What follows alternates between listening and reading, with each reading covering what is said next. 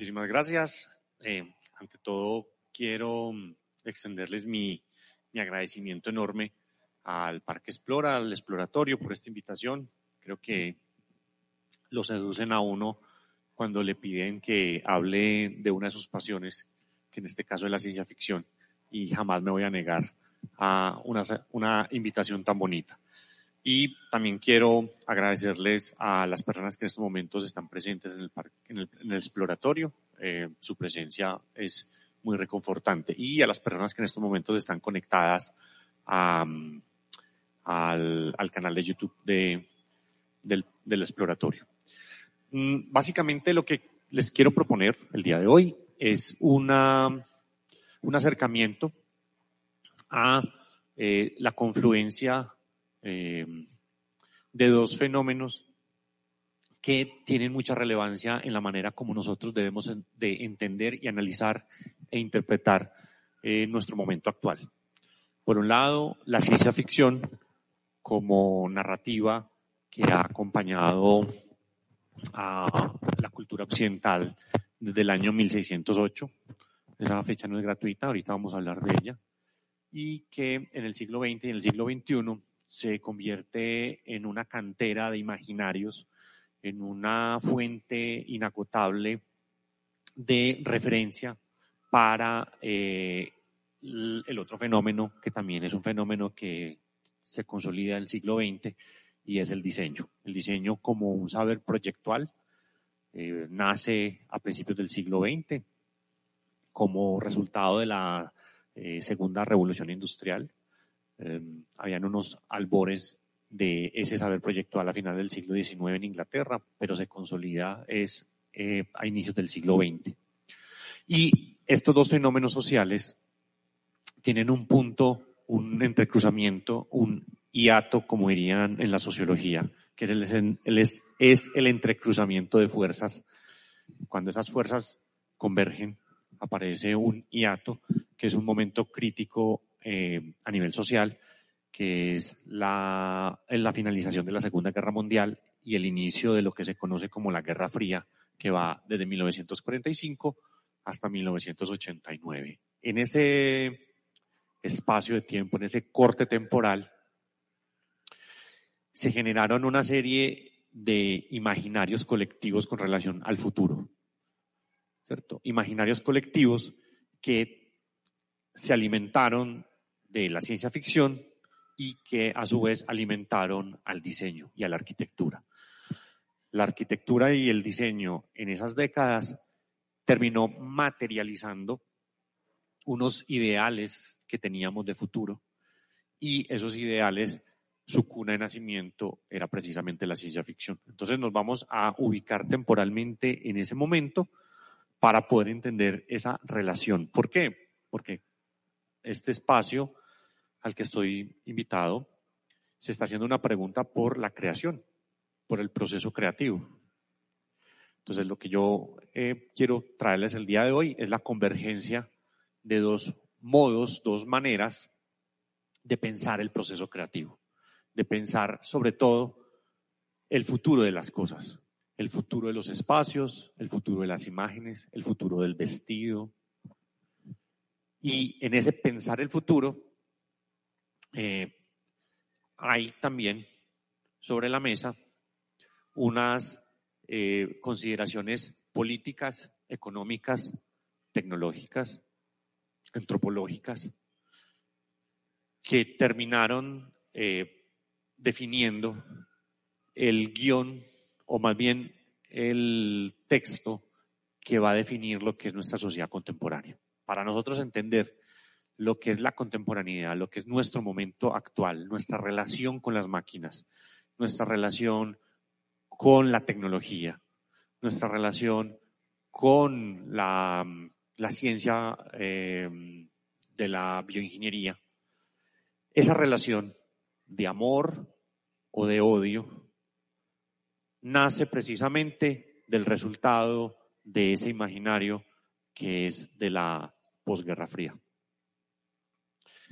ya sea que nosotros odiemos la tecnología o odiemos la ciencia, ya sea que nosotros seamos unos neoluditas Recuerden que el movimiento ludita es ese movimiento que nace en Escocia en el advenimiento de la primera, de la primera revolución industrial, que se niega rotundamente al, a que esa tecnología ingrese en la sociedad. Y el movimiento neoludita surge posterior a la Segunda Guerra Mundial, donde también hay una serie de movimientos sociales que se adhieren a esa postura de negar la tecnología y de tener una crítica al automatismo que la tecnología genera. Todas esas visiones, ya sean neoluditas, ya sean de odio a la tecnología o de amor a la tecnología, surgen a partir del imaginario que nos, que nos proporcionó la ciencia ficción, el diseño y en general la cultura de masas, eh, resultado de, esa tensión de la, de la Guerra Fría. Entonces, eh, quiero iniciar entonces proponiendo, yo, yo siempre uso, yo siempre uso esta, esta frase, eh, momento que vamos a esperar a que se conecte. Ah, hay, un, hay un ensayista, un pensador del siglo XIX, siglo XX, que se llama Paul Valéry. Eh, y él escribió en 1931, muchísimas gracias, un texto muy hermoso que se llama Miradas al mundo actual. Y cada vez que yo hablo de ciencia ficción, siempre utilizo la frase de Paul Valéry que le da inicio a ese libro. Y él dice que el problema con nuestro tiempo es que el futuro ya no es lo que solía ser. Es decir, Paul Valéry está diciéndonos que realmente nuestras crisis sociales, nuestras crisis emocionales con nuestro tiempo, nuestras crisis de ansiedad con nuestro tiempo, obedecen a que el concepto que tenemos de futuro, la percepción que tenemos de futuro, cambia radicalmente con el advenimiento de cada nueva tecnología. Entonces, eh, dice Paul Valéry, el problema con nuestro tiempo es que el futuro ya no es lo que solía ser. Y eso nos causa un profundo desasosiego. Eh, porque pensar en el futuro es prepararnos existencialmente al encuentro con lo desconocido. Y en esa preparación uno construye un montón de imaginarios y cuando el futuro llega, esos imaginarios muchas veces están desfasados. Entonces aparece un fenómeno psicológico sociológico muy interesante que fue nombrado por eh, Alvin Tofer. Alvin Tofer es un, un sociólogo, escribió dos libros muy importantes. Mm, el primero se llama El shock del futuro, que es un libro de, que escribió entre el 65 y el 70. Y el segundo texto que es bien importante que se llama La Tercera Ola. Un paréntesis. Quien, para amar la ciencia ficción, hay que amar las máquinas. Es imposible uno no estar enamorado de la ciencia ficción sin tener un enamoramiento de las máquinas. Y quien está enamorado de las máquinas está enamorado de la música tecno. ¿Por qué? Porque hay un hilo conductor, ¿cierto? ¿Dónde está el hilo conductor? Juan Ankins. Ahorita no es gratuito que la música que estaban escuchando antes de empezar es música tecno hecha en los ochentas por este hombre que se llama eh, Juan Ankins. Cuando él se inventó junto con otros amigos, bueno, realmente el tecno surge en Alemania y es resultado de la música concreta, que la música concreta surge en la Universidad de Colonia Luego se transforma en música eh, tecno, pero no tenía ese nombre, se llama música electroacústica. Y cuando esos sonidos llegan a, Chicago, a Detroit, perdón, eh, son Juan Atkins y sus amigos los que le ponen el beat para poder bailarse. Entonces, eh, realmente el tecno surge en Alemania, pero es en Detroit que le ponen el beat para poder ser armónico y poder bailar. Cuando él crea este género musical, eh, le pone un nombre a partir del libro de Alvin Toffer, el de la tercera ola, porque él habla ahí de un concepto que se llama los eh, techno-rebels, ¿cierto? Los rebeldes del tecno. Entonces Juan Adams toma el concepto de tecno y ese es el nombre que le pone a la música electrónica que está haciendo en su momento. Y también utiliza otros dos términos, el de Cibotron, que también surge ese texto, para ponerle eh, el nombre a su primer trabajo, lo mismo que Metroplex, ¿cierto? Esos nombres no son gratuitos dentro de la historia del tecno, porque surgen precisamente de este, de este, de este pensador. Y, como les digo, este pensador eh, dice que, al igual que Paul Valery, eh, nosotros, como individuos inmersos en esta sociedad, tenemos un constante desasosiego con el cambio vertiginoso de la tecnología. ¿Cierto? Esa aceleración en el cambio de, o en la actualización de la tecnología em, genera un sentimiento de desacomodo, sobre todo desacomodo existencial y emocional. Entonces, Alvin Toffer le, le, da el nombre de el shock del futuro, ¿cierto? Él dice que es un estado psicológico concreto que afecta tanto a individuos como a sociedades enteras. Y la definición más interesante de este término eh, implica que es eh, una percepción personal de demasiado cambio en un periodo demasiado corto. ¿Cierto? Entonces, ¿qué es lo que dice Alvin Toffer? Cada vez que nosotros tenemos conciencia del cambio operativo, de un sistema operativo, inmediatamente ese cambio genera ese shock. Esto contrarresta o contrasta con lo que proponía eh, Marinetti y todo el combo de futuristas a inicios del siglo XX. Ya el nombre nos dice mucho, ellos mismos se nombraron como los futuristas.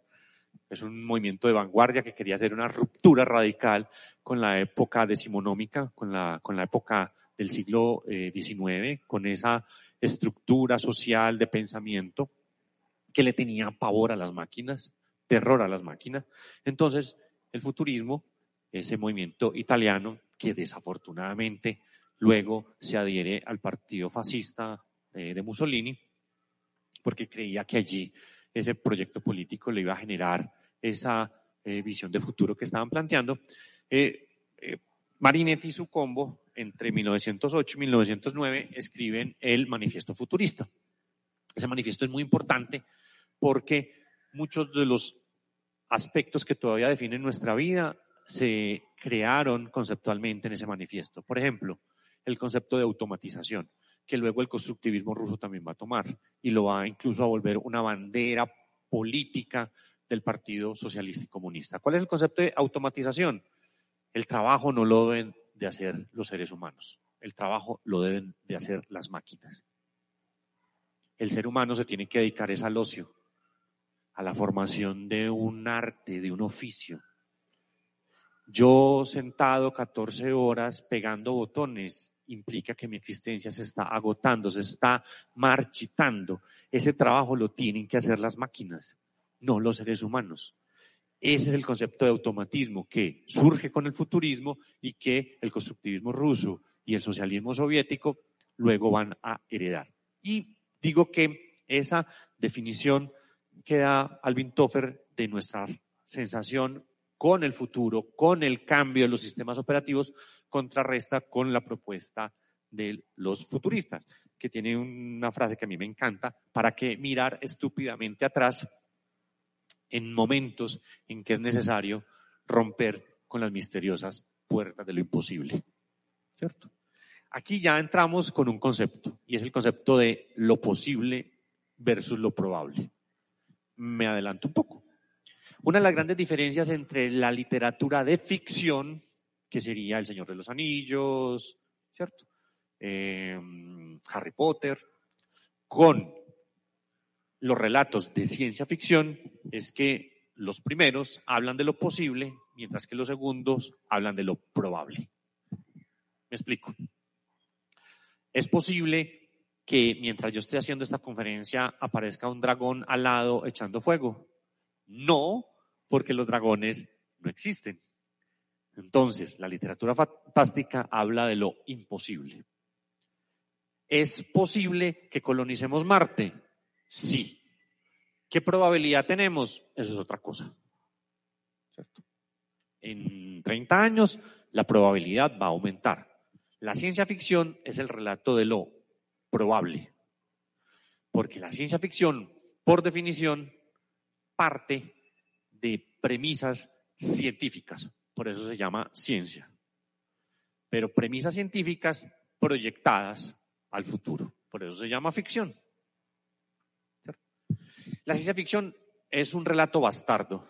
Es un intermedio entre dos formas de literatura que nunca quisieron reconocer la paternidad de la ciencia ficción. La literatura científica, Desde, la desde la ilustración existió un afán por la ciencia divulgarse. Entonces existe algo que se llama literatura o escritura científica. Y por el otro lado está el relato de la literatura. Ni la literatura ni la escritura científica han querido reconocer la paternidad de la ciencia ficción. ¿Por qué? Porque la ciencia ficción está en el intermedio de ambas. ¿Cierto? Entonces, Marinetti, ¿qué dice? Hay que romper con las misteriosas puertas de lo imposible y entregarse. Toffer dice, no, ojo, que el cambio, la conciencia del cambio excesivo y rápido y vertiginoso de los sistemas operativos nos generan una desazón, un desasosiego. Entonces, el diseño va a entrar a aminorar ese desasosiego. Y lo que va a tener el diseño como apuesta es prepararnos al futuro haciéndolo más amigable. Que nuestro tránsito entre un sistema operativo y otro sea tranquilo, limpio, casi que imperceptible. Esa es la función del diseño. ¿Ok? ¿Qué es la ciencia ficción? Quise traer no la definición de un literato, sino la definición que dio un diseñador. Me parece muy interesante poner a hablar al diseño y el diseño ha construido una definición de lo que es la ciencia ficción. Si me permiten, dice que este relato es de un autor de apellido León, que tiene un texto muy interesante que se llama El relato de ciencia ficción como herramienta para el diseño industrial. Dice, el relato de ciencia ficción es un cúmulo de conocimientos proyectados a futuro en cuanto a un hecho, donde los conocimientos son información acerca de avances tecnológicos y sociales de una época determinada.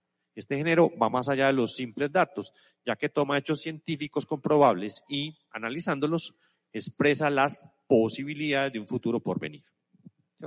Es muy interesante porque si uno cambia ciencia ficción por diseño especulativo, que es una rama del diseño en la que vamos a hablar hoy, casi que tendríamos exactamente la misma definición.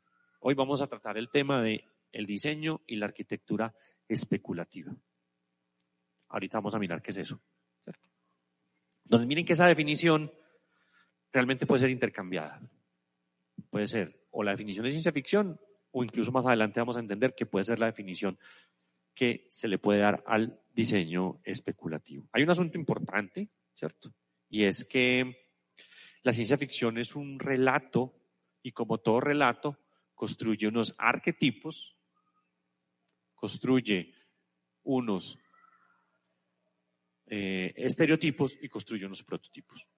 Es decir, construye un imaginario de lo que es el futuro. Entonces, si construye un imaginario de lo que es el futuro, es porque la ciencia ficción ha hecho uso de unos medios. La televisión, el cine, el cómic, la música, la música tecno, ¿cierto? Eh, y realmente nuestro acercamiento a este consumo masivo de productos culturales, lo que termina generando es que termina moldeando, es decir, generando un modelo, una modelación, un prototipo de nuestras expectativas de futuro. Entonces, desde allí, cuando una generación ¿cierto? Eh, tiene una expectativa de futuro, también genera unas exigencias. Es decir, también pide que el sistema de objetos que lo rodea, los diferentes espacios que lo rodea, terminen materializando esa idea de futuro. Es casi que una exigencia y esa exigencia se convierte en lo que actualmente se llama innovación. Entonces, si van entendiendo la circularidad del fenómeno, la ciencia ficción genera unos futuros probables y deseables que luego se convierten en el prototipo de lo que nuestra sociedad entiende por progreso, por desarrollo, por futuro, y el diseño industrial, como es hijo de la revolución industrial y como tiene unos compromisos políticos, económicos con la misma sociedad industrial, es la encargada de ofrecerle a esa generación la materialización de ese futuro. Entonces, ¿qué pasa? Que en la década del 50, cuando aparece la, la Guerra Fría, porque ese va a ser el momento en el que nos vamos a ocupar, lo que esa generación, que había pasado seis años viendo destruida Europa, aguantando hambre, necesidades, tocándole presenciar el aniquilamiento de poblaciones completas, la manera como se les vendió a esa generación un futuro fue a partir de la materialización de ese ideal, de ese modelo que tenemos de prospectiva. Entonces, pasamos de una generación sumida en la muerte a una generación completamente expandida que quería un futuro acogedor, versátil. Claro, su presente, su pasado había sido terrorífico y lo que estaban esperando del futuro era un futuro más acogedor, que les hiciera la vida más sencilla. Este es un modelo muy interesante que fue hecho, es un proyecto del Instituto Tecnológico de Massachusetts, el Instituto Tecnológico de Massachusetts y Disney. Y es un modelo de casa del futuro que se construyó en 1957 y que em, se presentó en los parques temáticos de Disney.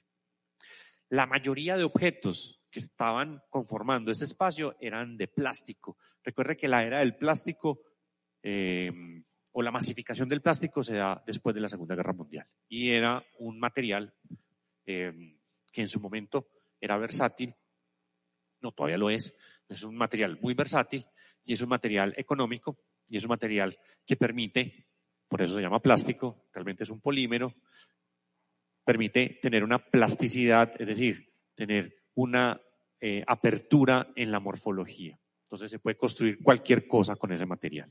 Entonces, esta, casa, que no se diferencia mucho a nuestros apartamentos actuales, se terminó convirtiendo en un prototipo que terminaba eh, agrupando todos los anhelos y todas las expectativas que esa generación se construyó con relación al futuro. Entonces, funcionó dentro de un parque temático, pero luego se convirtió también en un modelo de vivienda.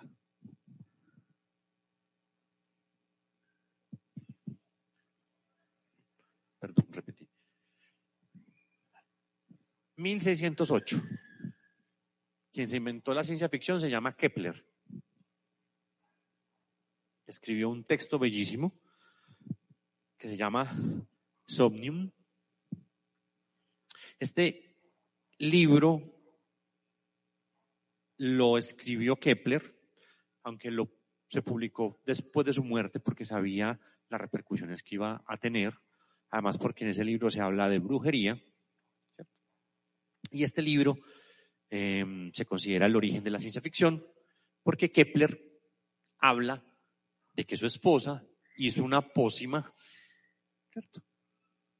para permitirle a los viajeros salir de la Tierra en su nave, ¿cierto? Que las velas, era una nave, un barco a vela, y que iba a ser eh, movido por los vientos celestiales. Iba a salir, entonces, en la narración, él cuenta que estos viajeros salen de la Tierra, van a la Luna, y desde la Luna pueden ver, y aquí viene el punto importante, pueden ver cómo la Tierra gira alrededor de la Luna y todos los planetas giran alrededor del Sol. ¿Por qué Kepler necesitó este relato de ficción? ¿Y por qué se le concibe como el primer relato de ciencia ficción? Porque realmente Kepler lo que quería hacer era explicar cuáles eran los principios matemáticos copernicanos que demostraban que la Tierra no estaba firme y que todo el universo gira alrededor de ella. Al contrario, la Tierra gira alrededor del Sol y no está firme. Algo que en 1608 era considerado una herejía. ¿Por qué ciencia ficción? Porque utiliza los mismos métodos matemáticos para explicar cómo fue el trayecto. Utiliza la teoría astronómica que él inventó a partir de la geometría de los cuerpos celestes para explicar cómo era el movimiento de los planetas. Recuerden que la palabra firmamento es una palabra que surge en la Edad Media y es un concepto que todavía cree que la Tierra está firme y que todo gira alrededor de ella. Entonces, lo que quería hacer Kepler era desbancar el concepto de firmamento para mostrar que realmente el cosmos se movía y la Tierra también. Entonces es considerado el primer relato de ciencia ficción precisamente porque eh, hace uso de la matemática, ¿cierto? Hace uso de la matemática. ¿Por qué digo esto? Porque la ciencia ficción en el siglo XX tiene cuatro fases. Voy a nombrarlas rápidamente. La, primera fase es una fase que recoge el ideal cultural del siglo XIX y va hasta la Primera Guerra Mundial. Es un momento en el cual la ciencia ficción se convierte casi que en propaganda del desarrollo científico y tecnológico. La ciencia ficción jugaba a ser eh, casi que el relacionista público de la ciencia. ¿Por qué? Porque era una época donde en Europa había una fe inquebrantable en el progreso. Y esa fe inquebrantable en el progreso estaba materializada por el desarrollo de máquinas. Recuerden que la segunda revolución industrial se da entre 1890 y 1910. ¿Con qué? Con el descubrimiento, perdón, con el control de la electricidad, con el acero y con el petróleo como fuente eh, de energía y de insumos. Entonces, esa segunda revolución industrial acelera, eh, eso permite que existan los rascacielos, porque con el acero es que se pueden hacer rascacielos, eso es lo que permite que tengamos vida nocturna, ¿cierto? La vida nocturna es un fenómeno social que solamente acontece en el siglo XX, ¿cierto? Gracias a la electricidad y el petróleo mueve el mundo y con el petróleo se hace el plástico. Entonces, claro, esa segunda revolución industrial aceleró nuestro deseo por un futuro. Entonces, la ciencia ficción hasta 1914 era propagandista, o era una propaganda, eh, iba en defensa de la ciencia, hasta que llega la Primera Guerra Mundial, y la Primera Guerra Mundial fue la gran desilusión en el progreso, porque toda esa maquinaria fue usada para el exterminio de la misma población, para una confrontación bélica entre las naciones. Entonces, en el común de la gente empieza a emerger un odio hacia la tecnología. Fue la tecnología, fueron los avances tecnológicos los que hicieron que la batalla que se dio en la Primera Guerra Mundial en Bélgica en solo esa batalla murieran 950 mil personas, algo que para un europeo era inconcebible hasta el momento. Los europeos estaban acostumbrados a las guerras napoleónicas del siglo XIX, que eran confrontaciones más románticas, habían muertos, pero los muertos no excedían los 10.000 a lo sumo. Y te estás viendo con una sociedad que utiliza armas de destrucción masiva como el gas, el tanque, que el tanque surge de un relato de H.G. Wells, que luego Churchill leyó y dijo, vamos a fabricar este aparato, este, este automotor del que están hablando en esta obra de ciencia ficción, y Inglaterra se convierte en el inventor del tanque, pero el, tanque es un eh, automóvil que surge de un relato de ciencia ficción. Entonces, cuando la sociedad encuentra que la tecnología se está usando para, eh, aniquilar a la misma población, entonces ahí aparece un descontento por la, eh, por la, por la tecnología. Se le suma la Segunda Guerra Mundial. Entonces, allí la ciencia ficción empieza a ser crítica de la tecnología y empieza a ser crítica del avance y del concepto de desarrollo. Aparece ya el otro momento, que es después de la Segunda Guerra Mundial hasta 1970, donde la ciencia ficción da un giro. ¿Cuál es el giro? Ya no se empieza a hablar de tecnología, sino que la ciencia ficción empieza a hablar del avistamiento de extraterrestres, sobre todo la ciencia ficción norteamericana y europea. ¿Por qué? Porque el extraterrestre se sirvió como figura literaria para generar temor en lo otro. ¿Y qué era lo otro? El bloque soviético. El mundo se dividió en dos bloques, el bloque capitalista y el bloque socialista. Y lo que hizo la ciencia ficción fue tomar la figura del extraterrestre como ese sujeto que, ese sujeto que invade, en la, en la Guerra Fría siempre estuvimos a puertas de invasiones, la de Bahía Cochinos, ¿cierto? Las invasiones en, en Bulgaria, en, en Checoslovaquia, en, en, Polonia por parte de los soviéticos, ¿cierto? Eh, las invasiones en Indochina. Entonces, el extraterrestre se convierte en un ser que viene de afuera, se desconoce, nos va a invadir y nos va a manipular.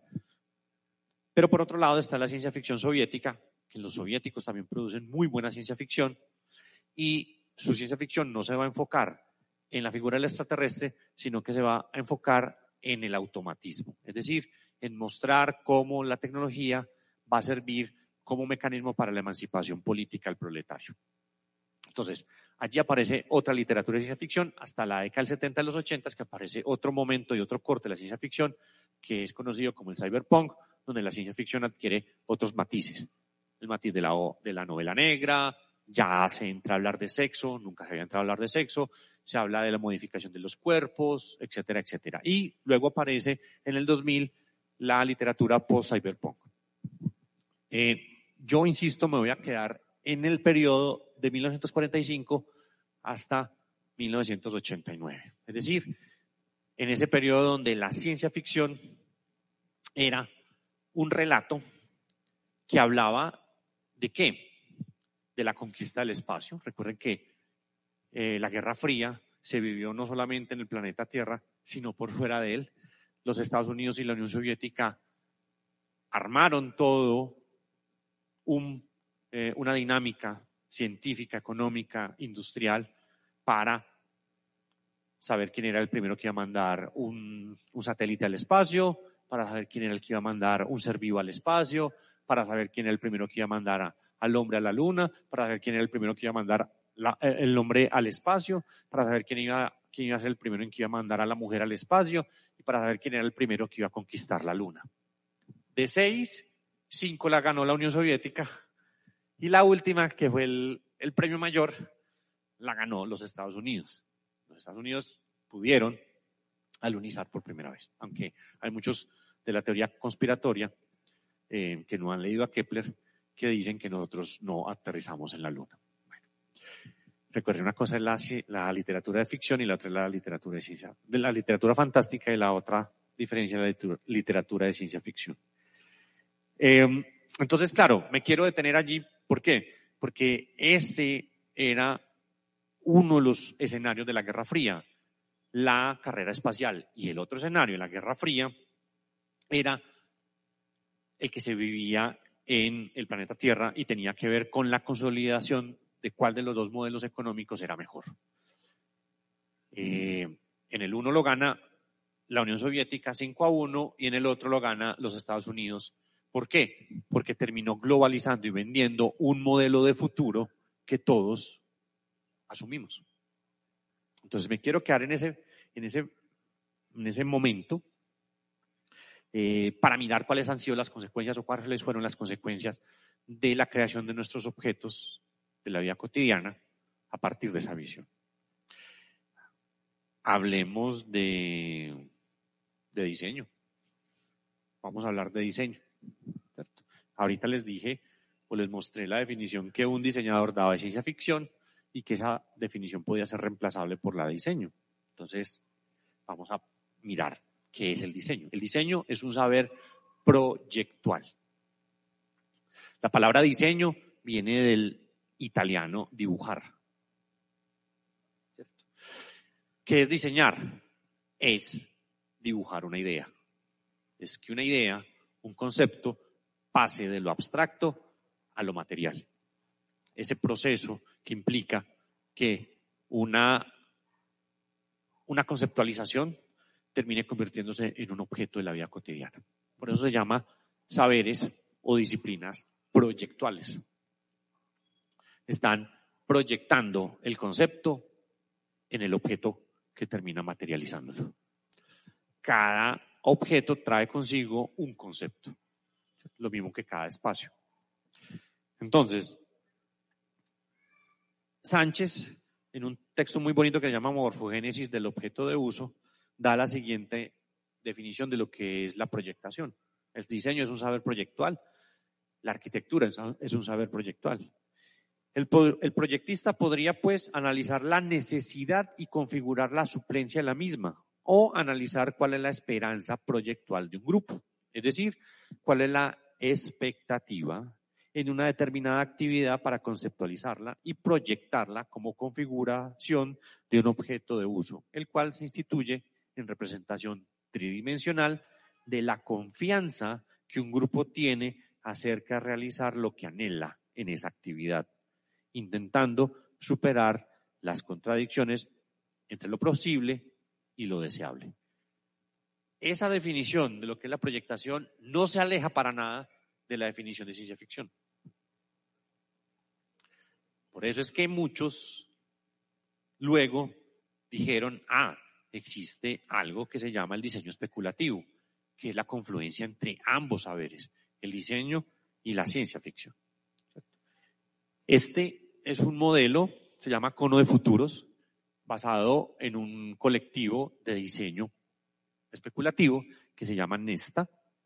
Y me gusta mucho porque explica cuál es el rango de acción del diseño. Y dice que el rango de acción del diseño es el del futuro probable. Y empieza a mostrar frente a esa anhelo de futuro que se abre entre nosotros, realmente cuál es el rango de lo probable. Y en eso se enfoca el diseño especulativo. Entonces me gusta mucho porque, porque muestra cómo esa visión de futuro, qué tanta posibilidad, qué tanta probabilidad tiene de realizarse. Y si cae en el rango de la probabilidad, el diseño especulativo entra a operar allí. ¿Cierto? Entonces, miren, lo de la izquierda es un prototipo de diseño especulativo, lo de la derecha es un prototipo de lo que iba a ser la educación en el futuro, eh, que fue creada en 1930. En 1930 creían que los estudiantes se iban a sentar al frente de una pantalla de televisión y que iban a recibir eh, las indicaciones de una grabación inteligente que les iba a decir qué comandos operar para aprender algo. 1930. Aquí entonces aparece, para mí, em, el punto de unión entre ambos, entre el diseño especulativo y la ciencia ficción. Dice que la ciencia ficción puede llegar a marcar el horizonte de expectativas de la práctica de vida de una sociedad, desde sus objetos de uso y a la vez repercutir en sus actividades y su comportamiento ante el sistema de objetos creados por la misma sociedad, la relación circular de la vida y uso de los objetos, lo que les decía ahorita. La ciencia ficción nos genera un concepto de futuro, ese concepto de futuro se convierte en el anhelo de una generación y el diseño responde materializando ese concepto de futuro. ¿Qué es entonces el diseño especulativo? Busca crear no solo cosas, sino sobre todo ideas. Donde el diseño es la vía para explorar cómo podría ser el mundo inventando futuros posibles. Entonces allí casi que se le da la tarea al diseño especulativo para terminar materializando nuestros anhelos. Nuestros anhelos de futuro, ¿cierto? No nuestros anhelos inmediatos, sino prospectivos, ¿cierto? Una vez el diseñador, una vez que los diseñadores abandonan el terreno seguro de la producción industrial y del mercado, entran en el mundo de la irrealidad, lo ficcional o el diseño especulativo y o de, y o de el diseño de ideas. Acá vemos otro automóvil creado a partir del diseño especulativo y un modelo de automóvil que se generó en 1960 em, por la Ford. Este es un modelo del modelo Ford. Y el de arriba es un proyecto de diseño especulativo de aquí, de nuestro contexto, de diseñadores locales uno, una de las dificultades que ha tenido el diseño es nombrarse. Y eso también tiene que ver con el diseño especulativo. No, no saben cómo nombrarse. Entonces han sido muchos los nombres o, o las denominaciones que han intentado adquirir. ¿cierto? Cada una da cuenta precisamente de, de qué entienden por futuro o qué se entiende por futuro. Se le llama diseño crítico, ¿cierto?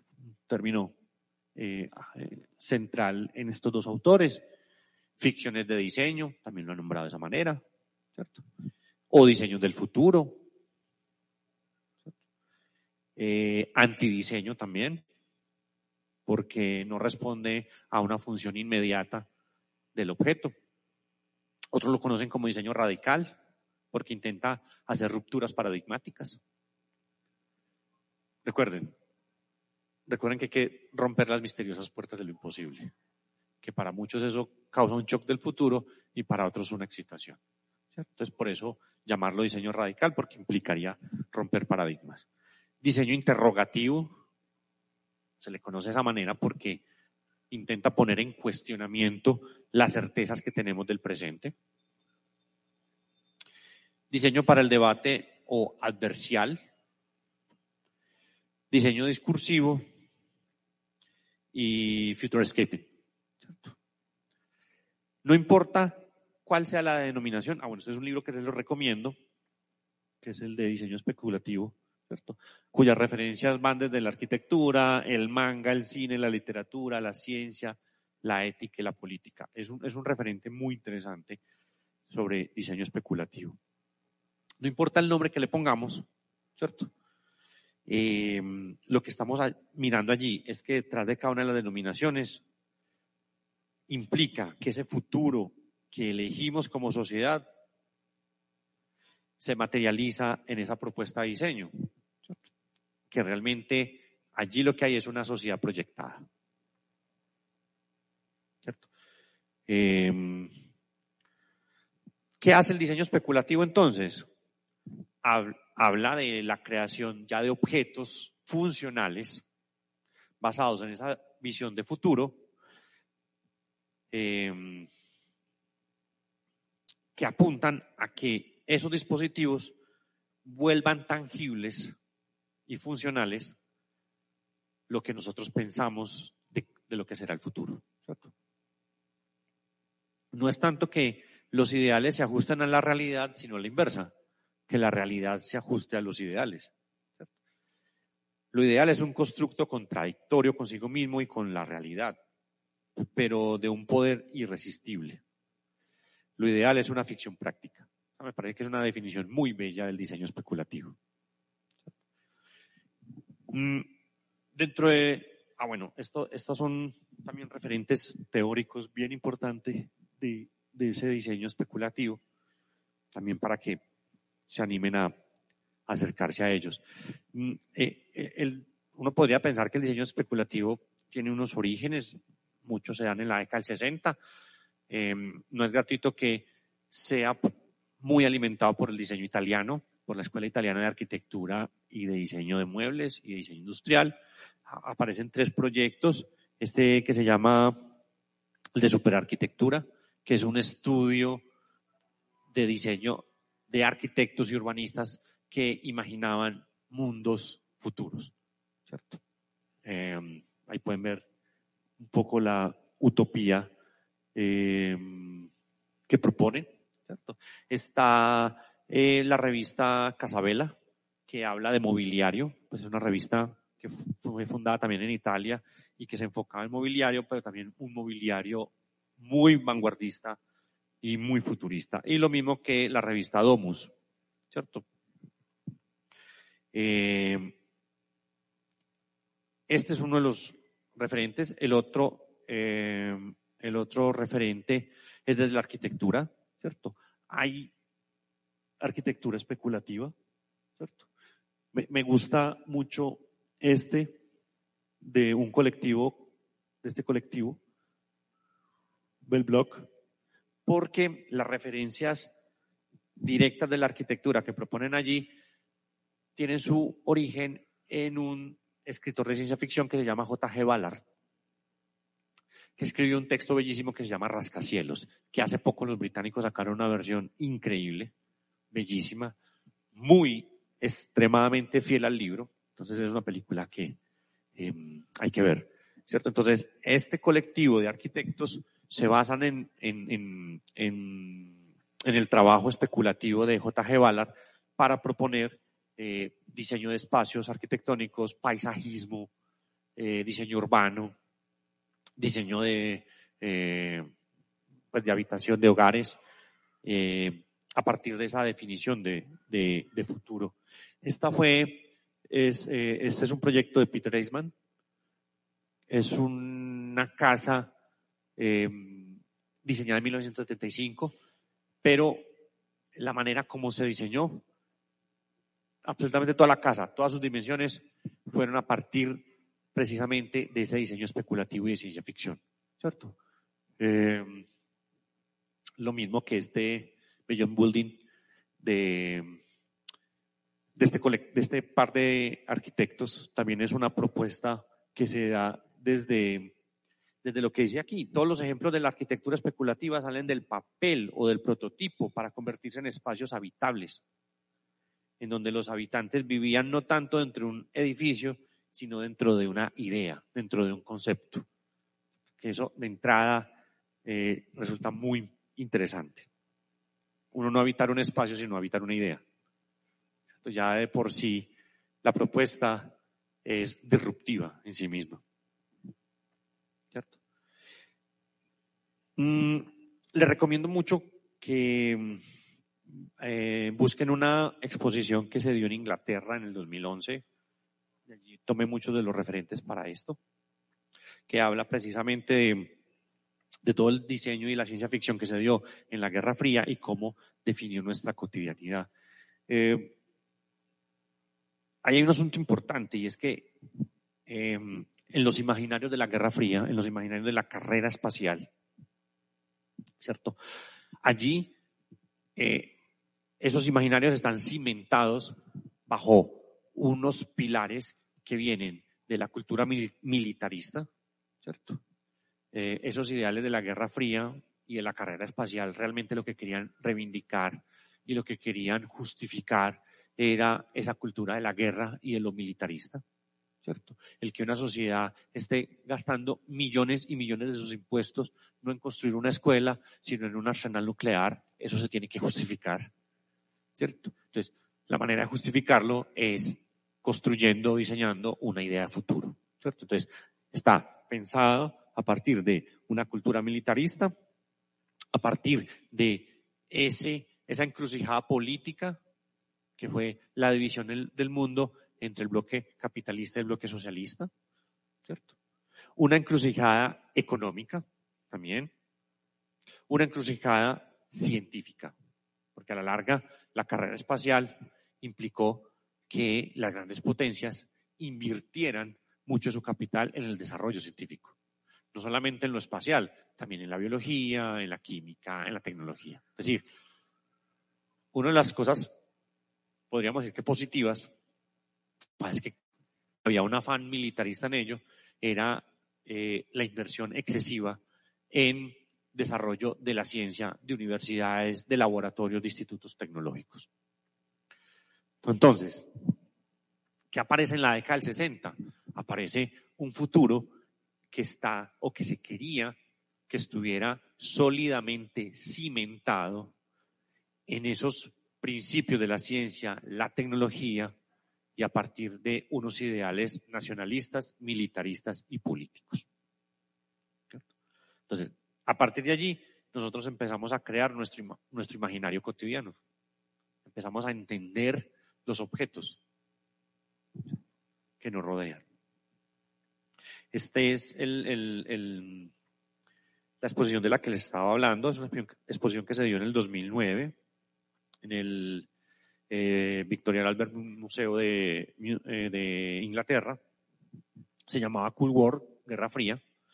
Y precisamente lo que hacía esta exposición era tomar ya no esos objetos que se habían idealizado, sino esos objetos que se construyeron en la vida real y que hicieron parte de la cotidianidad de la sociedad y mostrar cómo cada uno de esos objetos, cada una de las formas que definen esos objetos, obedecían a ese ideal de futuro, a ese ideal de eh, futuro pensado desde lo ficcional. Obviamente, alimentado por ese deseo de la Guerra Fría. Entonces, está que eh, los, eh, satélites espaciales, está el mobiliario, nuestro mobiliario, están los automóviles, está la ropa.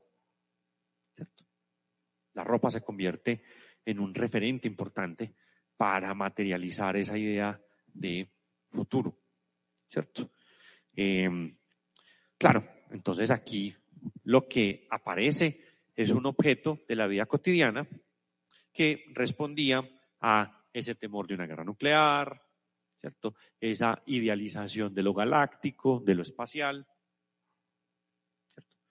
Eh, era una cultura pop fascinada con, eh, con cualquier posibilidad que le abriera que un objeto le facilitara la vida, ¿cierto?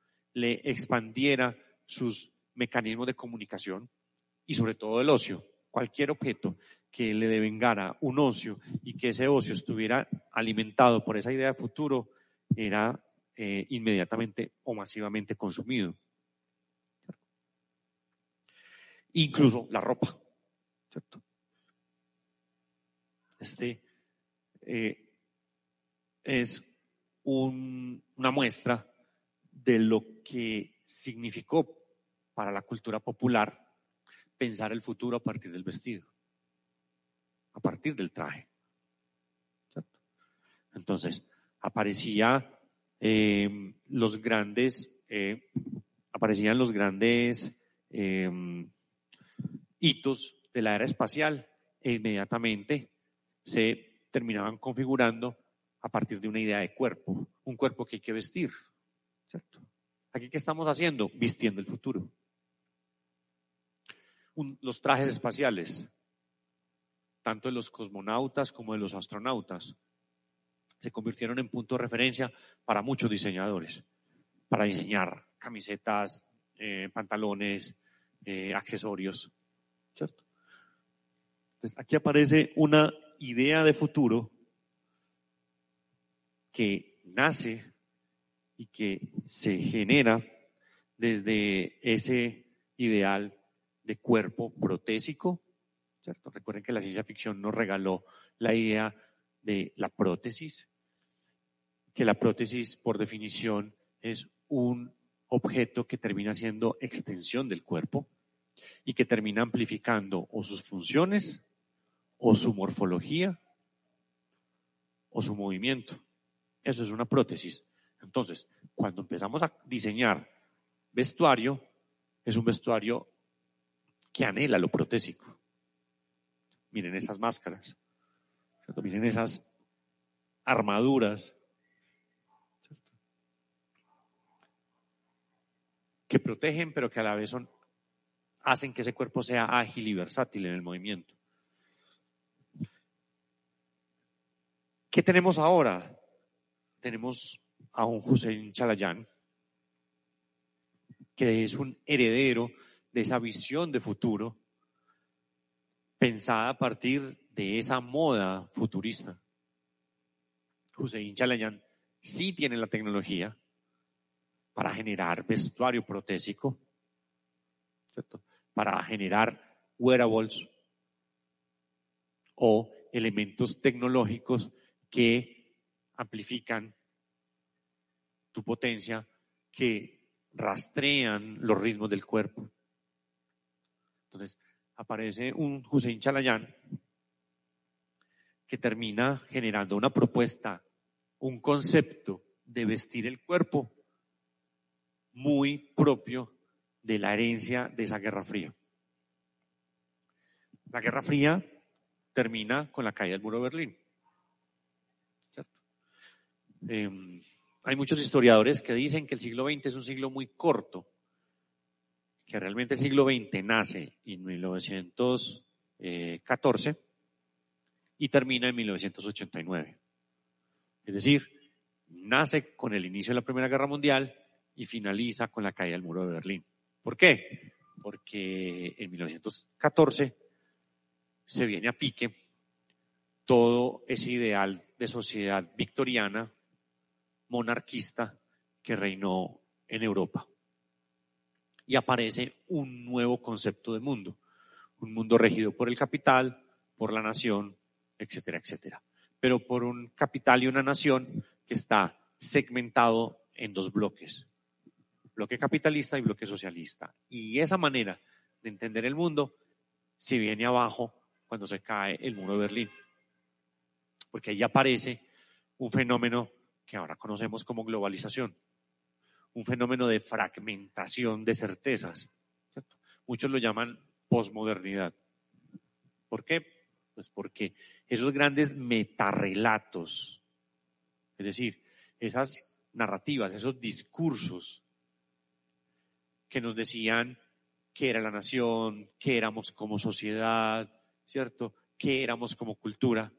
Esos grandes metarrelatos se empiezan a fragmentar, se empiezan a dividir, se empiezan a caer.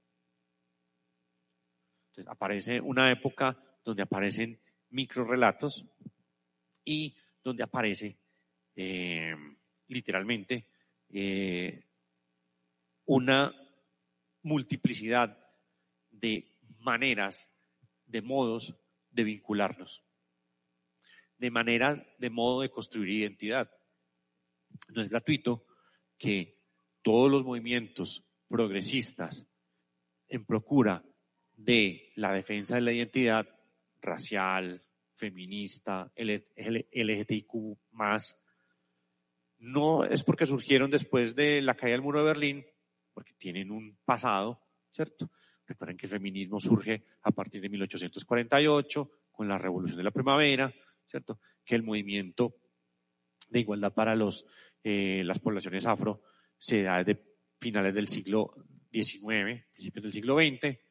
Eh, recuerden que eh, el movimiento sufragista surge también a finales del siglo XIX. Entonces, no es que estos movimientos que se basan en la identidad hayan surgido después de la caída del muro de Berlín.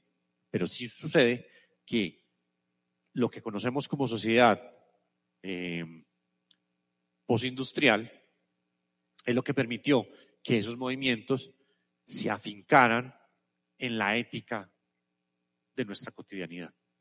¿Cierto? Entonces, cuando esos metarrelatos caen, nosotros como sociedad tenemos que buscar pequeños relatos, ¿cierto? pequeños nichos para construir identidad. Y la ciencia ficción juega un papel importante allí también. Yo les hablaba que después de los 80 aparece el cyberpunk.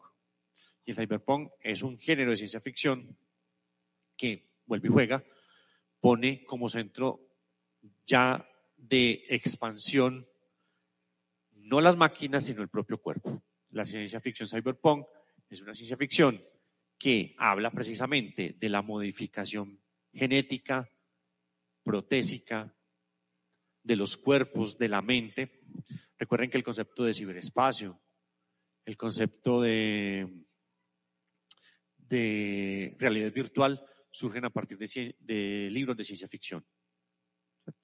Neuromancer es un texto donde aparece por primera vez el concepto de ciberespacio y de cibernauta. ¿Por qué? Porque son narrativas que integran la tecnología al cuerpo y hacen que el cuerpo se desborde, se amplifique, se expanda. Y en esa expansión también está la expansión del concepto realidad. Entonces, no es gratuito que la ciencia ficción contemporánea se mueva en una forma de interrogar esos metarrelatos y que eso también haya servido para construir un imaginario de lo que es el futuro actual. Un futuro fragmentado, ¿cierto? Un futuro que ya no es utópico, no, sino disutópico, es decir, que es un futuro o un ideal de futuro que es muy crítico con la manera como nuestra sociedad ha eh, administrado los recursos naturales, el medio ambiente, etcétera, etcétera. De eso trata este proyecto o estos proyectos de José Chalayán. Allí hay una pregunta por los resultados y los efectos que ese cuerpo expandido tiene en el uso de la tecnología, pero también una pregunta por las formas como ese eh, nuestra relación con el medio ambiente afecta al mismo medio ambiente, pero también nuestra genética y nuestra corporalidad. Em, con esto ya quiero finalizar para darle espacio a preguntas, a inquietudes y, no sé, establecer un pequeño diálogo. Cedo la palabra entonces. Sí, dale, por favor. Buenas noches, mi nombre es Joao. Pues mi pregunta es como más personal y un poco curiosa. Según todo lo que nos has dicho pues hoy, en tu perspectiva, ¿cómo te imaginas el futuro? En la mía, depende. Como ya no podemos hablar de un futuro, ya no podemos hablar de un metarrelato de futuro. Eh, creo que primero hay muchos futuros de acuerdo a las posibilidades que cada sujeto y que cada colectivo tenga.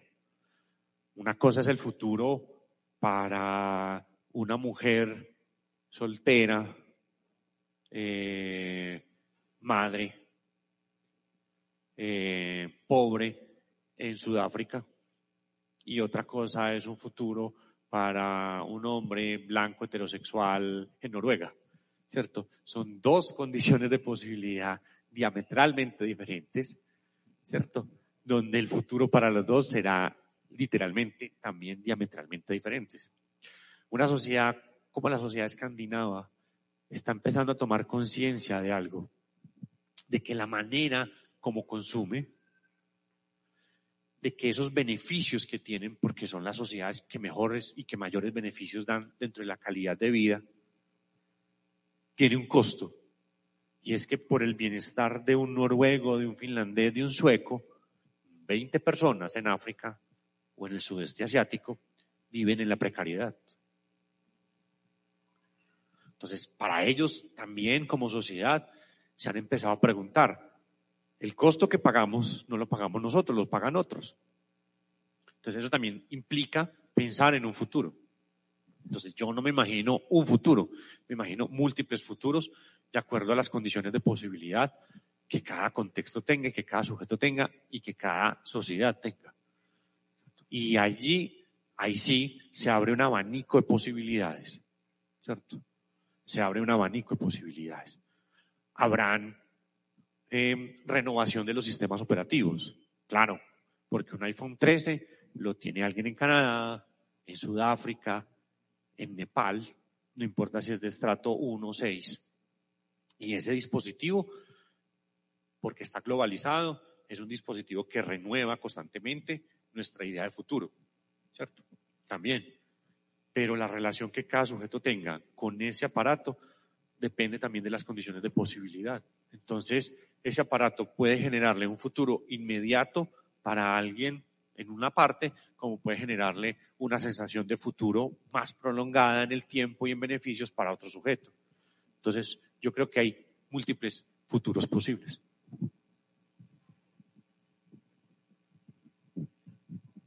Hola, buenas tardes. Eh, primero que todo, muchísimas gracias por la, por la charla súper interesante. Te quería hacer dos preguntas. Eh, es que, bueno, a lo largo de la charla has mencionado siempre como sistemas operativos eh, pero bueno, no entiendo el concepto, o sea, ¿qué, ¿qué, significa sistemas operativos? Ok. En este contexto. Bueno, una de las, la tercera revolución industrial que se da eh, en la década del 50, es una tercera revolución industrial que se da por la informática, la cibernética y la, eh, y la microelectrónica, ¿cierto? es una revolución industrial que permite la digitalización de la cultura, ¿cierto? Y que permite eh, el advenimiento de un objeto. Para quien estudia el mundo de los objetos, para los diseñadores, para quien estudia la tecnología, entienden que esa revolución industrial causó una transgresión tan grande que a esto no se le puede decir objeto. Nosotros eh, todavía, así como decimos firmamento, porque creemos que el mundo es firme, un término que nace en la Edad Media, a esto todavía le decimos objeto, que es una denominación que funciona muy bien para cualquier objeto antes de la Segunda Guerra Mundial. ¿Por qué? Porque recuerden que una revolución industrial es revolución porque aparece el advenimiento de una tecnología que cambia radicalmente la sociedad, pero también esa nueva tecnología le permite a esa sociedad construir una metáfora de sí mismo. La primera revolución industrial se dio a partir de qué? De la máquina a vapor, ¿cierto? Esa, esa máquina hizo que nosotros ya no dependiéramos de la fuerza natural del viento para mover un molino o un bote y nos hizo más independientes de esa fuerza natural, ¿cierto? Ya las máquinas se mueven es por combustión interna, no por una fuerza externa, ¿cierto? Entonces, ahí hay una, hay una primera revolución, ¿cierto? Pero también la máquina se convierte en el modelo con el cual pensamos el cuerpo. La medicina a partir de allí cree que nuestro cuerpo es una máquina que está compuesta de partes que se pueden intercambiar, ¿cierto? Por eso es que la medicina se fragmenta. Antes era una medicina humanista, que hablaba de todo el cuerpo y luego de eso estábamos hablando de una medicina que es especialista en los pulmones, en la piel, ¿cierto? Porque creemos que el, el cuerpo es una máquina, ¿cierto? Entonces, la tecnología hace que nuestra relación con los, con los objetos sea diferente porque los objetos también transgreden. Esto no es un objeto porque esto no es un, un objeto o un dispositivo pasivo, que uno utiliza. Como tiene un dispositivo cibernético, informático y microtrónico, tiene la capacidad de interactuar. ¿Qué significa? Que este objeto, que no vamos a seguir llamando objeto, este sistema operativo tiene la capacidad de leernos y que está configurado para que me dé respuestas a mí, a mí, a Carlos Mario Cano Ramírez. Tu sistema operativo va a darte respuestas a ti. ¿Cierto? Entonces, este es un sistema operativo, por eso se llama sistema operativo, porque está conformado no por un solo elemento, sino por un conjunto de elementos y que opera a partir de leer tu comportamiento. ¿Cierto? Entonces, literalmente todos sabemos que la cámara y el micrófono de este sistema operativo está abierta y me está escuchando. Y si yo digo Santa Marta, Santa Marta, Santa Marta, en 10 minutos va a aparecer publicidad que hable de vuelos a Santa Marta. Este dispositivo rastrea yo por dónde me he movido en Medellín, ¿cierto? Y si yo me meto a ver algo aquí en este dispositivo, luego me va a mandar información. Entonces, a esto no se le puede llamar objeto. La palabra objeto viene del latín objectum, que significa por fuera de mí. Esa cosa que está fuera de mí y que mi relación con ella es activa, mientras que esa cosa es pasiva, es un ente que no tiene vida. Entonces, a esto no se le puede llamar objeto, sino sistema operativo, porque realmente es un dispositivo que ya tiene la capacidad de leernos y no solamente leernos, tiene la capacidad de adelantarse a nosotros. Por eso es que yo sin querer, ahorita me va a llegar publicidad de Santa Marta con descuento. Y a mí me van a dar ganas de ir a Santa Marta. Entonces, esto no se puede llamar objeto, como el firmamento no se le puede llamar firmamento, ¿cierto? Esto se llama sistema operativo. ¿Qué es lo que dicen los teóricos y los futurólogos? La diferencia es que a principios de la década, a principios del siglo XX, los objetos se demoraban mucho, se demoraban más o menos 25 años en cambiar de sistema operativo a sistema operativo. 25 años, ahí aparecen dos generaciones o una generación, ¿cierto? Este objeto se actualiza al año. Entonces, como dice Alvin Toffer, eh, seguir el ritmo fatiga, nos excede, nos excede demasiado, ¿cierto? Entonces, por eso es que yo llamo a esto sistema operativo. ¿Cuál es tu otra pregunta? bueno, con respecto a eso, realmente cualquier, cualquier, bueno, entre comillas, objeto que, no sé, que sea como sensible en el sentido de que tenga sensores, que sea capaz de percibir el ambiente y a partir de ese ambiente tener como un actuador, algo que modifique el ambiente, ¿eso es un sistema operativo también? Sí, sí, sí, podríamos decir que sí. Pues que haga una lectura y que a partir de esa lectura dé una respuesta, un sensor de movimiento. La respuesta es que enciende una luz, ¿cierto? Pero tiene la capacidad de leer lo que pasa en el entorno y modifica su sistema para dar una respuesta de acuerdo al estímulo del entorno, ¿cierto? El principio matemático lo descubrió Norbert Weiner, él fue el que inventó la cibernética. Shannon inventó el código para eh, leer ese proceso cibernético que se llama informática y la microtrónica fue la que permitió el sustento, el hardware, ¿cierto? Para que eh, los objetos tuvieran esa capacidad de leer y responder. Por eso es tercera revolución cultural, tercera revolución industrial. Vale, y mi siguiente pregunta es sobre, que al principio mencionas un poco sobre el ludismo, que, bueno, que... El, momento ludita. y hablas después del neoludismo. Entonces, bueno, no sé si realmente se puedan relacionar de una forma tan directa, pero yo no sé si, por ejemplo, hoy en día que vemos como muchas teorías conspiranoicas, ¿no? Que alrededor que, eh, por ejemplo, no sé, cosas como que las pirámides, que no las construimos nosotros, sino que las construyeron los extraterrestres. Que ah, bueno, eso no es neoludita, eso es una visión muy colonialista. Eh, es, una visión muy colonialista, colonialista, porque esas teorías que dicen que Machu Picchu no la construyeron los incas, que las pirámides no la construyeron los egipcios, ¿cierto? Sino que fue un ente extraterrestre. Es colonialista porque es, primero, está basado en la idea de inferioridad de esas sociedades. Pues, es que es increíble que una sociedad tenga la capacidad. Sí, pues no, pues es, es cierto, lo hicieron ellos. No, no lo hicieron ellos. Lo hizo una entidad superior, ¿cierto? que no es un europeo. Para un europeo es inconcebible llegar a eh, el lago de Ciudad de México y ver una ciudad. Eh, los españoles cuando llegaron a Ciudad de México, pues lo que ahora es Ciudad de México, eh, Madrid tenía 25 mil habitantes y Ciudad de México tenía 500 mil.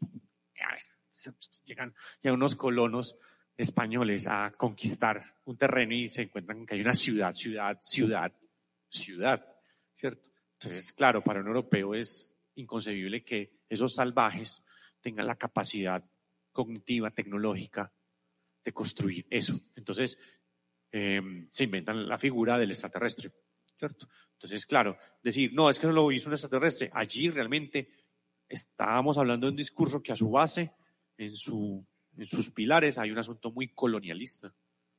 ¿Cierto? Entonces, no se le podría llamar neoludita, porque, insisto, el movimiento ludita es un movimiento muy crítico, es un movimiento de los artesanos escoceses, que luego se expandió como pólvora por toda Europa. Em, ¿Por qué? Porque recuerden que los artesanos fueron una clase social y política importantísima, sobre todo em, en la Edad Media, en la época del siglo XVI, XVII, y fueron los gestores de la Revolución Francesa. ¿Cierto?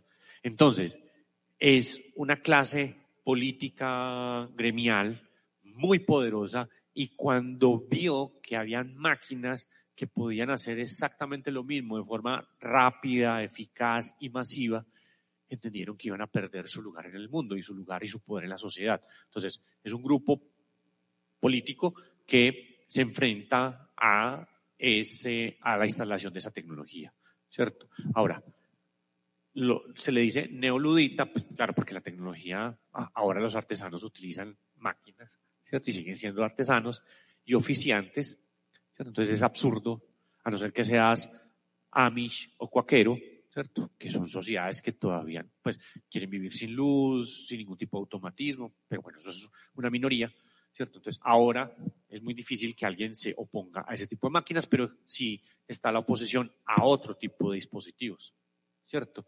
El miedo que le tenemos a las redes sociales, el miedo que le tenemos a los eh, dispositivos cibernéticos, informáticos, interactivos, el miedo que le tenemos a las vacunas, ¿cierto? Ahí hay un movimiento neoludita. Eh, sí, eh, también un poco la idea de negar el alunizaje. ¿cierto? También, porque eh, consideran que esa tecnología no es suficiente para haber hecho ese viaje, ¿cierto? Entonces, claro, se le llama neoludita porque los dispositivos que critican son diferentes, ¿cierto? Están más actualizados, ¿cierto? Pero hay una mezcla entre, por un lado, los neoluditas, por otro lado, esa visión colonialista, por otro lado están los terraplenistas, ¿cierto? Eh, que también son muy conservadores y que quieren eh, sacar de la secundaria la formación en ciencias, ciencias biológicas, ciencias naturales, química, ¿cierto? Dice que eso debe ser más bien una formación complementaria para aquellos padres que quieran, pero que realmente eso no debe estar dentro del el plan de estudios, porque ahí hay un adoctrinamiento político, ¿cierto? Bueno, hay mucha tela de donde cortar. Muchas gracias. en vivo nos hacen tres preguntas. Perfecto. La primera es de María Alejandra Moreno, quien pregunta si es posible pensar la ciencia ficción desde otro contexto que no sea el espacio.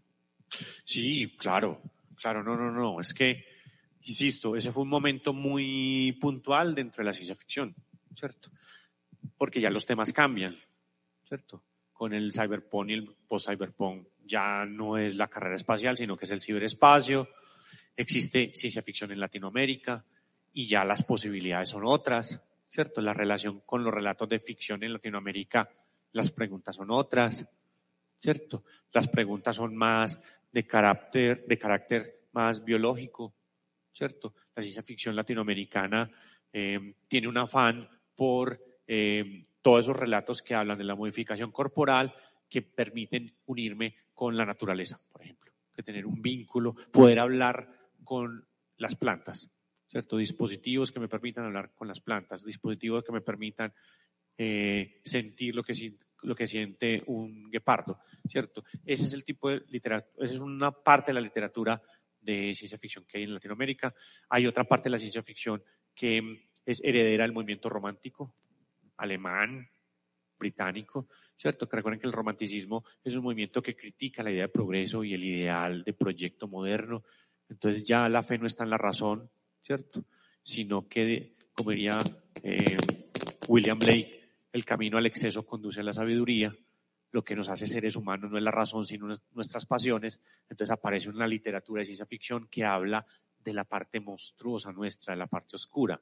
Aparece una genial, hermosa y bellísima Mary que escribe Frankenstein, ¿cierto? Aparece eh, los relatos de ciencia ficción en el cine como Metrópolis, el gabinete del doctor Caligari, ¿cierto? Que están pensados bajo la estética del neoexpresionismo alemán, que a su vez retoma elementos de eh, el romanticismo, donde, insisto, la pregunta ya no es por, la, por lo espacial, sino por la manera como se transforma mi esencia, mi condición humana a partir de, ¿cierto? La manipulación de algún objeto, de alguna sustancia, eh, etcétera, etcétera. Entonces, hay enfocamos en esa porque fue la que eh, surgió entre 1945 y 1989. Listo, la siguiente pregunta es de José Leonardo Cataño Sánchez y dice, ¿qué tendencias en la ciencia ficción y la proyección se están consolidando post-COVID? La ciencia de los datos, la inteligencia artificial, la genómica. Esas y otras, ¿cierto? Esas de las que habla. Eh, sí, post-COVID, bueno, primero eh, hay una premisa también por la guerra biológica, Y todo el desarrollo de la biotecnología. ¿cierto? Hay una premisa importante. Sigue existiendo esa premisa también por el ciberespacio y por la interconectividad, ¿cierto? Pero también hay orígenes muy del lado de la especulación de la física cuántica, por ejemplo. ¿Cierto? Entonces, como la física cuántica habla de multiplicidad de universos, de, multiplicidad de dimensiones atómicas, etcétera, etcétera, entonces la ciencia ficción también juega con eso, ¿cierto? Con la manera de ya no viajar al espacio, sino viajar entre la materia. Ya el viaje no es de viaje a las estrellas, el que viaja al espacio, sino el que tiene la capacidad de viajar de un átomo a otro, por ejemplo. Y esa hace parte de una ciencia ficción que eh, bebe de la, física cuántica, por ejemplo. Mm, sí, hay, hay varias, varias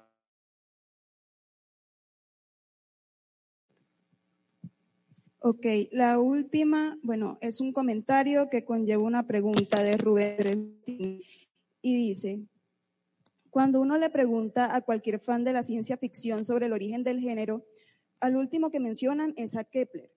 Y casi que unánimemente la respuesta es Mary Shelley. ¿Por qué escogió ignorar a esta, escritora, eh, a esta escritora perdón, en su presentación de los orígenes de la ciencia ficción? ¿Por qué? No, no escuché. ¿Por qué qué? ¿Por qué escogió ignorar a esta ah, escritora? ya, ya, ya.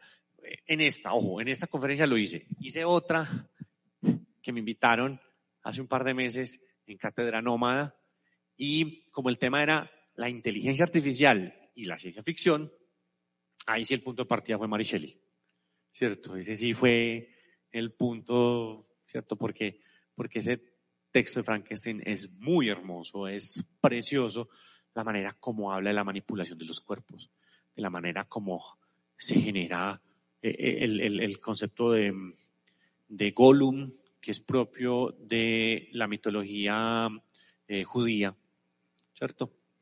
Y que también aparece en la mitología eh, germana, latina, y es darle vida a un ser inerte, ¿cierto? Y cómo darle vida. Entonces, claro, en esa conferencia el punto de partida era Mary Shelley. Lo que pasa es que como el punto de partida de la conferencia de hoy era la relación con el diseño y específicamente el diseño en la, en la Guerra Fría, eh, no podía partir de Mary Shelley.